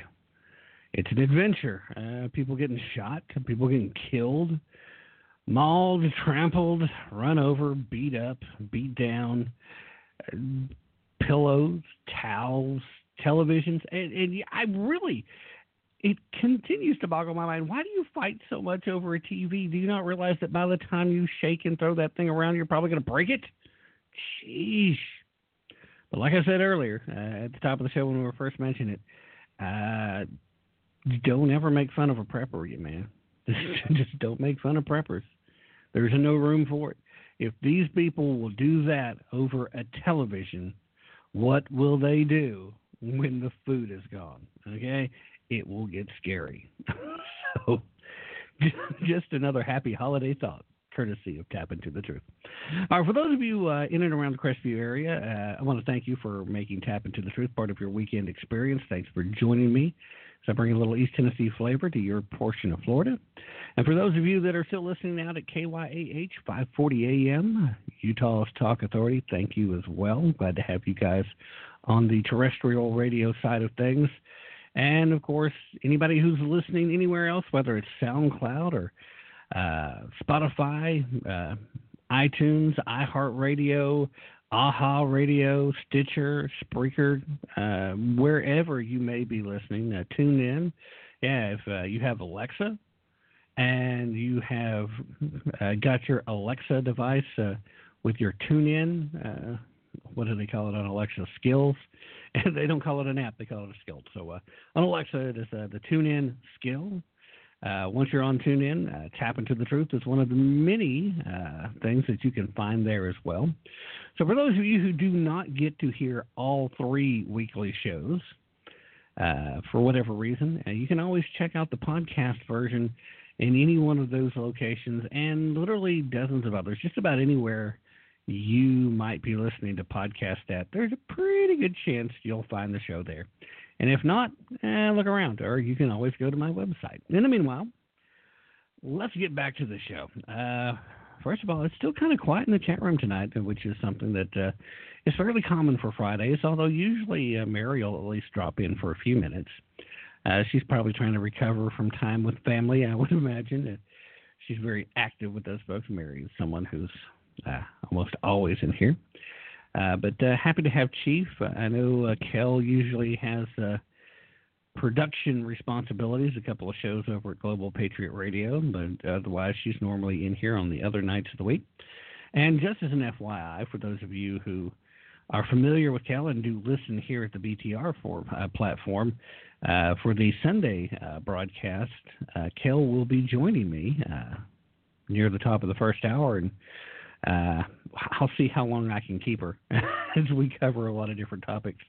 Um, one of the primary topics we'll be talking about is this new uh, migrant pact uh, that the UN is pushing, and of course, uh, Justin Trudeau, the shiny pony, uh, seems to be just literally biting at the chomp, ready to uh, chomping at the bit, I guess I should say, to, to run over and, and sign the accord and just say, yes, come, come to Canada, free and open to everyone. Uh, again, I, I don't do a Justin Trudeau. I do, and just not very good. The shiny pony is a. Uh, he is a piece of work to say the least. And then also we also have a federal judge. I haven't run this by Kel yet, but I know she'll be on to this one as she uh, primarily focuses uh, on the counter jihad movement. But we've got a federal judge that has now ruled that a federal law against female genital mutilation is unconstitutional. I fail to see exactly what the grounds are. I've heard the argument. I don't think it's a very good argument, and I hope this ruling is appealed. Uh, it's insane quite honestly. So we'll be talking more in depth to that. So if you're listening down in Florida on, uh, the radio down there and terrestrial uh, radio down in Crestview or nearby, uh, you'll want to look me up at uh, Blog Talk Radio and listen to that if you want to catch it, or find the podcast in one of those other uh, places where you listen to podcasts uh, after at some point after 5 p.m. Eastern. So uh, for you guys, then, since you're in the Central Time Zone, Uh, it would be a little bit earlier than that. Anyway, let's talk about Hillary Clinton just a little bit, shall we? Um, since that is what I teased before the little uh, music break. Uh, Hillary Clinton has made headlines once again, uh, this time talking about immigration and talking about migration more specifically. Uh, she basically told the EU primarily, but uh, all of Europe, that they really need to get a handle on their migration. They need to slow it down considerably or stop it outright in some cases. Because, no, not because labor unions don't like uh, illegal immigration. No, not because it can be a detriment uh, to uh, societal norms when you have people who are not emulating to a new culture. No, she she didn't even think that it was um, worth mentioning the fact that there's been spikes in violent crime throughout all of Western Europe, uh, especially in those nations that have allowed unfettered migration from places like Syria since the beginning of the uh, conflict uh, known as the Syrian Civil War. No, none of those reasons. None of that had anything to do with it.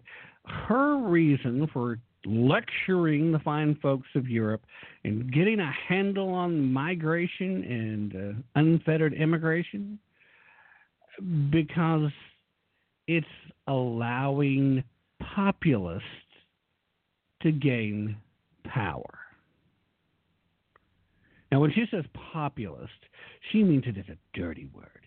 Now, here's the fun fact for you to be a populist doesn't mean that you're on one side of the political spectrum. You can be a populist and be on both sides. Let me give you an example. You can be a leftist and be a populist. Bernie Sanders.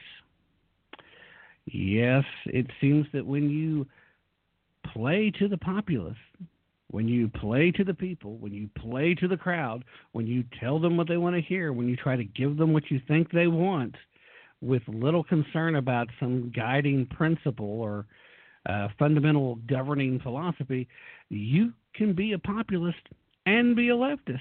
It's entirely possible. Now, a lot of people say Donald J. Trump is a populist uh, and uh, to the right. Now, I would contend that Donald J. Trump really doesn't fall that far to the right.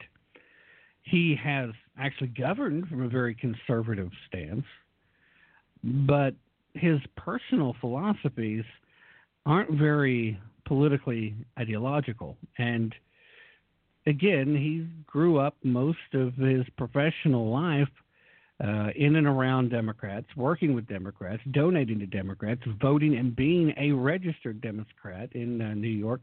You know, most of his adult life, most of his adult life, that's where he's been.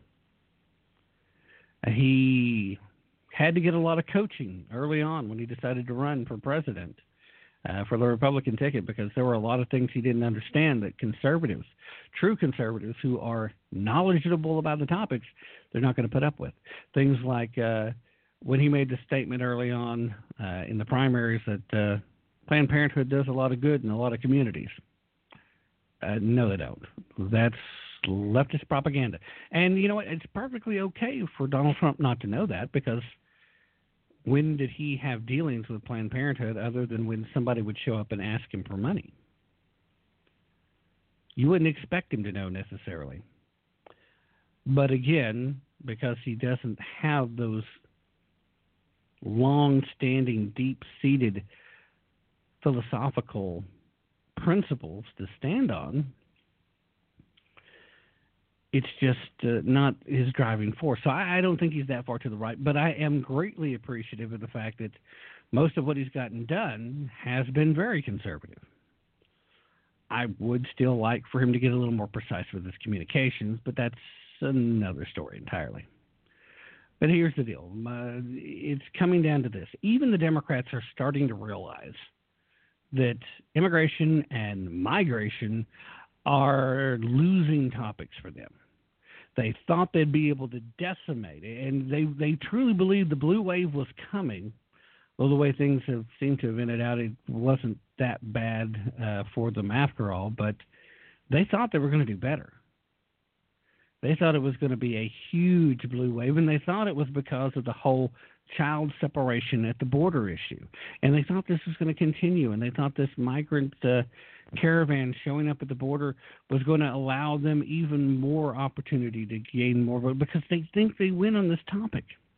And the reason they think that they win on this topic is because they know that generally speaking, most Americans, A, have a pretty big heart.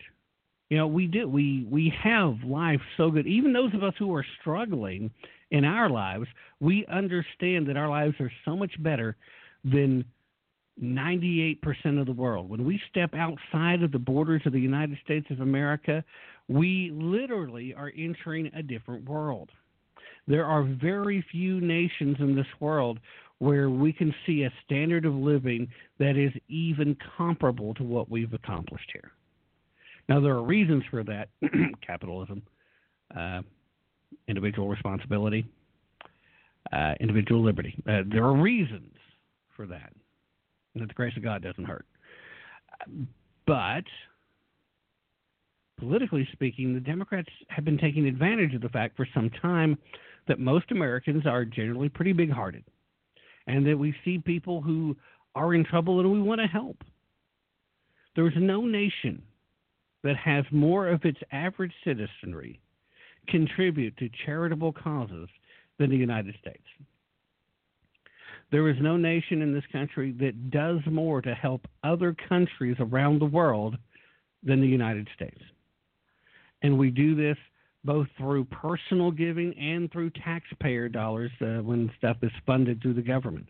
And usually you don't hear much in the way of complaints uh, from the American people when the government does these things, unless you run into the inevitable cases of mismanagement. But another good hint that the Democrats are starting to back off with a little bit a lot of the folks who decided that uh, they were running on the platform of um, doing away with ICE, they've changed their tune. A lot of them have. Most of them are no longer calling for the dismantling of ICE. They now realize that ICE actually is needed. hmm, ICE is not the Gestapo that they wanted to paint the picture of during the run up to the midterm election.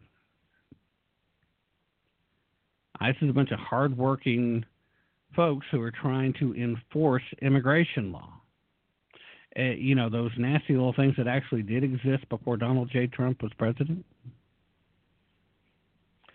Everybody wants to talk about this child separation at the border, and still they want to pretend like Donald J. Trump uh, is the only one who's ever done it. No, Barack Obama never did that. Yeah, that's uh, nothing happened before Donald J. Trump, the kicker of puppy and eater of babies. He is the vicious, cruelest, most divisive, evil entity that has ever existed in the America body politic, according to the people that continuously tell us about how racist we are, how bigoted we are, and wants to make sure that we continue to be separated because as soon as we see through that crap, suddenly things start getting fixed. Politicians and race baiters do not want these problems to be fixed because then they are no longer relevant. They're literally making a career, and in some cases, making millions of dollars off of the fact of perpetrating upon you the myth that this is the most racist nation in the world. I would highly recommend some of you people that are actually buying into that story to actually go down to Honduras and Guatemala and and see what happens there. And if you think we're racist, you try being a black person in Honduras and see what happens. MS-13 will have you off in a heartbeat. That's racism. You're uh, every leftist liberal college student hero, uh, Che Guevara. Yeah, put that t shirt on, buddy. Do you know who the man is? Do you know what the man did? You complain about racism. There's somebody who was a full card carrying racist. That he was the kind of guy that the original democratically controlled terrorist organization, the Ku Klux Klan, could have looked up to as a hero. Had he come first, he would have been their inspiration.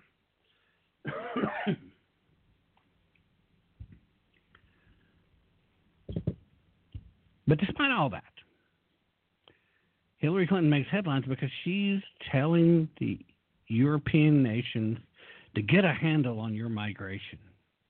Because I like the fact that she's using that's the PC terminology. Now, make no mistake about it. She is still testing the waters. She wants to run for president one more time. She's still living in some kind of delusional uh, fantasy land that uh, makes her viable. And you know, I don't know why somebody doesn't finally just come up and tell her. Maybe Bill, maybe Bill Clinton needs to come up and and just say, you know, you know what, Hillary, I, th- I think it's time that maybe maybe you just moved on. Somebody needs to tell this chick that the Democrats are not that into you. Look, if if she was really ordained, you guys remember the first time she decided to run for president? She didn't even get the nomination. Why? Because a then at the time nobody, a junior state, a junior senator from the state of Illinois, made a speech when John Kerry got the Democratic nomination. The junior senator from the state of Illinois, who had barely been the senator for a while, had been a state senator previous to that, also for not very long before moving to the U.S. Senate. And he gave a speech on one of the nights at the Democratic convention uh, that served to nominate John Kerry, and suddenly he was a rock star. But still, nobody knew who he was. Not really. Not on a national level. He got some attention, and some folks were like, that man is something because he was extremely eloquent. He gave a very good speech. And let's face facts, he was extremely talented at reading the teleprompter. That's what got him there. The guy I'm talking about, of course, later became the occupier of the White House for two terms, better known to most of you as Barack Hussein Al Akbar Obama. But at the time when he was running against Hillary for the Democratic nomination, he was still essentially a political nobody. Bill Clinton literally was having meeting, meetings with Ted Kennedy before Ted's demise about uh, how you can't be serious in uh, supporting Barack Obama over Hillary. But he did. Ted Kennedy saw something in him. He knew he knew he was something. He was going to bring the Democrats back. Well, I got to tell you, as Barack Obama, the most important thing to remember is that with a little bit of hope and a whole lot of change, America can be more racist than ever. In fact, instead of hope and change, Barack Obama's uh, slogan should have been uh, let's make America racist again because nobody did more to inflame racism. The divides that had been healing were so just ripped apart and set on fire with gasoline. And it, again, it's because you have this social justice warrior mentality instead of just the justice mentality. There's legitimate places where justice reform and judicial reform and sentencing reform, lots of areas that would have been good for your base that still would have been acceptable for the rest of it. You could have been a unifier. You claim to be a unifier. You also claim to be an open administration. We're one of the most transparent administrations in history. Well, the only thing that was transparent is how full of BS you were.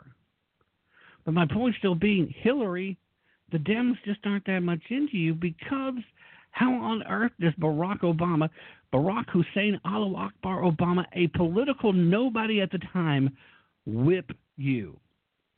Because the party doesn't support you. They don't. You literally had to get Debbie Wasserman Schultz to stack the deck.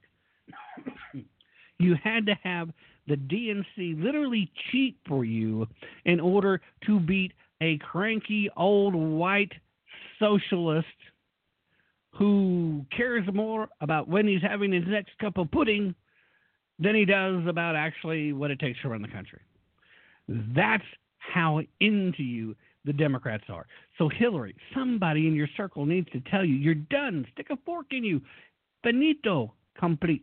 And you have no business, no business whatsoever lecturing anyone in this country, let alone anyone in any other country, about anything. You don't have the experience or the the moral fortitude to be telling anybody anything. You really don't. Believe women, uh, except for the bimbo eruptions. What, what do you want to say? Uh, you were a senator for a while for the state of New York. What did you actually accomplish? Uh, there's some stuff that's on your resume, but none of it's anything that you actually did. You voted for some stuff. You were Secretary of State. What happened on your watch? Mm, Benghazi ring a bell? Did anything good happen? Uh, the Russian reset. You literally walked out with a little button, a big fake prop red button. This is the reset button. Here, Vladimir, push it, and our relations are just like new. For the love of God. It's no wonder the Democrats don't take you seriously. Hello, why am I not your president now? I was the best candidate ever this time. You were under FBI investigation. There was a time in American history, and I know I lamented this a lot while it was ongoing. But for those of you who are new to the show, there was a time in American history where the appearance of impropriety would be enough to get most candidates to step down from the race, if for no other reason, to give themselves the opportunity to clear their names and then come back. That is gone. We don't have that anymore. The the the whole cumbersome notion of the appearance of impropriety. We become so tribal. We want impropriety as long as it's for our side, and this is happening on both sides. We got to get past that.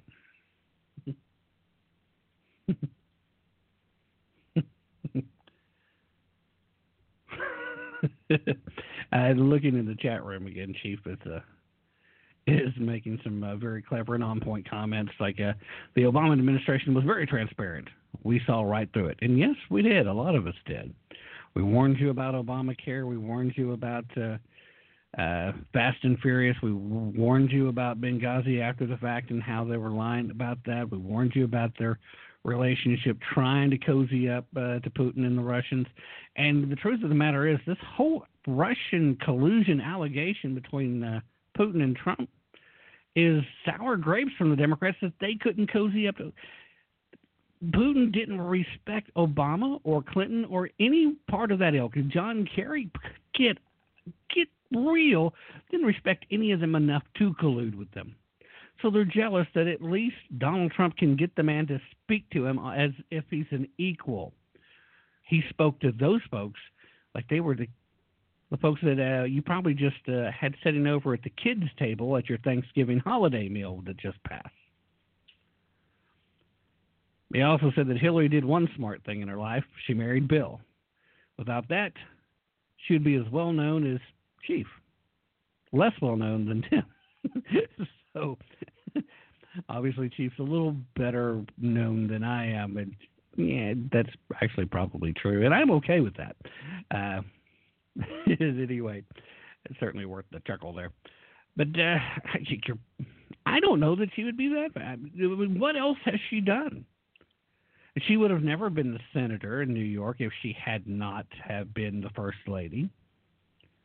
It just it would not have happened. And being first lady of Arkansas would have never been enough to get her there. Her time sitting on the board of Walmart certainly would not have gotten her any notoriety. In fact, the overwhelming majority of people in this country, especially Democratic voters and people that actually did support her, as few of them as there are, probably have no idea she sat on the Walmart board at any point in time. And they certainly don't know much about her legal career because it was rather short and it's not very impressive. The highlight of her, her career was defending a uh, serial child rapist. Managed to get him off by discrediting the testimony of children who are victims. Yeah, how's that for believe all women? How's that for a, a card carrying affirmative member of the Me Too movement? Yeah. Good job, Hillary. It's ridiculous. But what's most infuriating about this, what's most infuriating that Americans, Democrats included, should pay very close attention to is why she's lecturing Europe.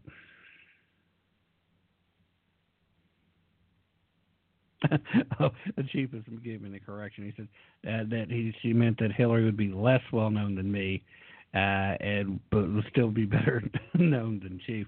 Uh, Actually, going back and reading that, I say that's correct. But uh, okay. Anyway, I, it's pretty funny either way, Chief. like I said, I'm all right with it either way.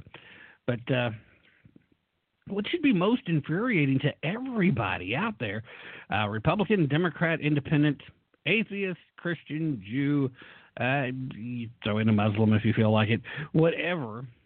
Oh, uh, I'm a Hindu, and I'm very much not liking this Hillary Clinton person trying to tell us what to do. Uh, you shouldn't, Apu. And the reason why you shouldn't is because it is utterly ridiculous because she's not upset about the migration itself.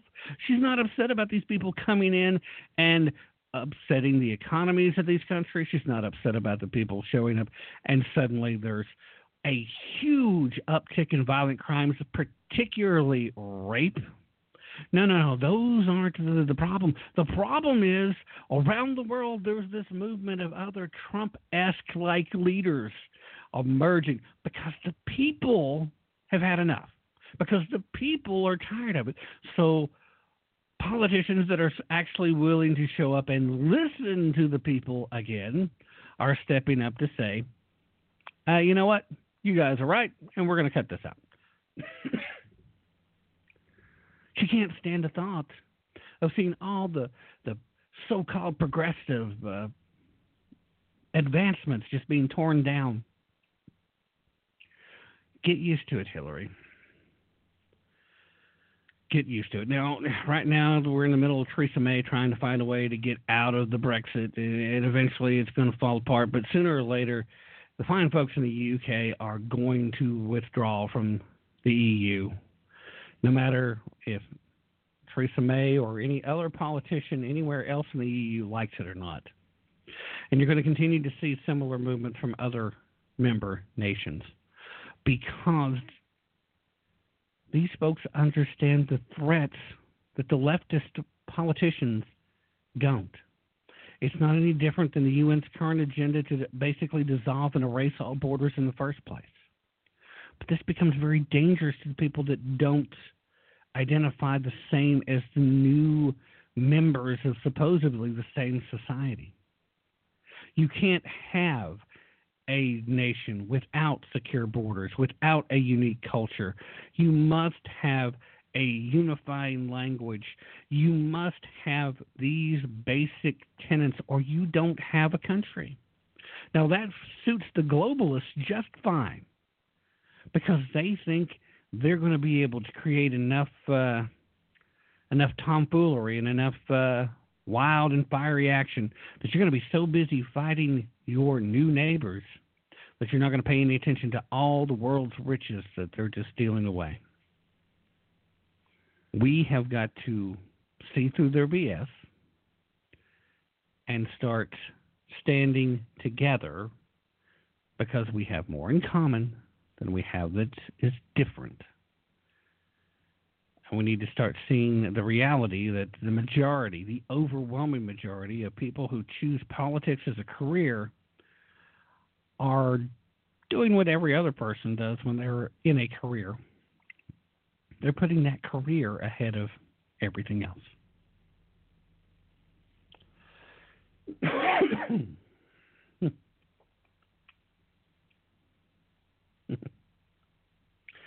Now, Chief also says that Hillary would not have been on the Walmart board except that she was Bill's wife. And, you know, her time as First Lady of Arkansas did play into it. But I actually think that, uh, I think that her dad had a little something to do with that as well. I mean, the, the thing to remember, Chief, is that uh, the Rodhams are not exactly political nobodies on the international stage. They may not be a household name like Rockefellers and the like here in the U.S., but around the world, the Rodhams are a pretty big deal. And in fact, for those of you ready to put on your tinfoil hats, uh, put this on for size. Uh, the Rodham clan was one of the founding members of the Bilderberger Group. So, whatever the Bilderbergers are actually up to, mm, Hillary's family has plenty of access to some strings that they could pull.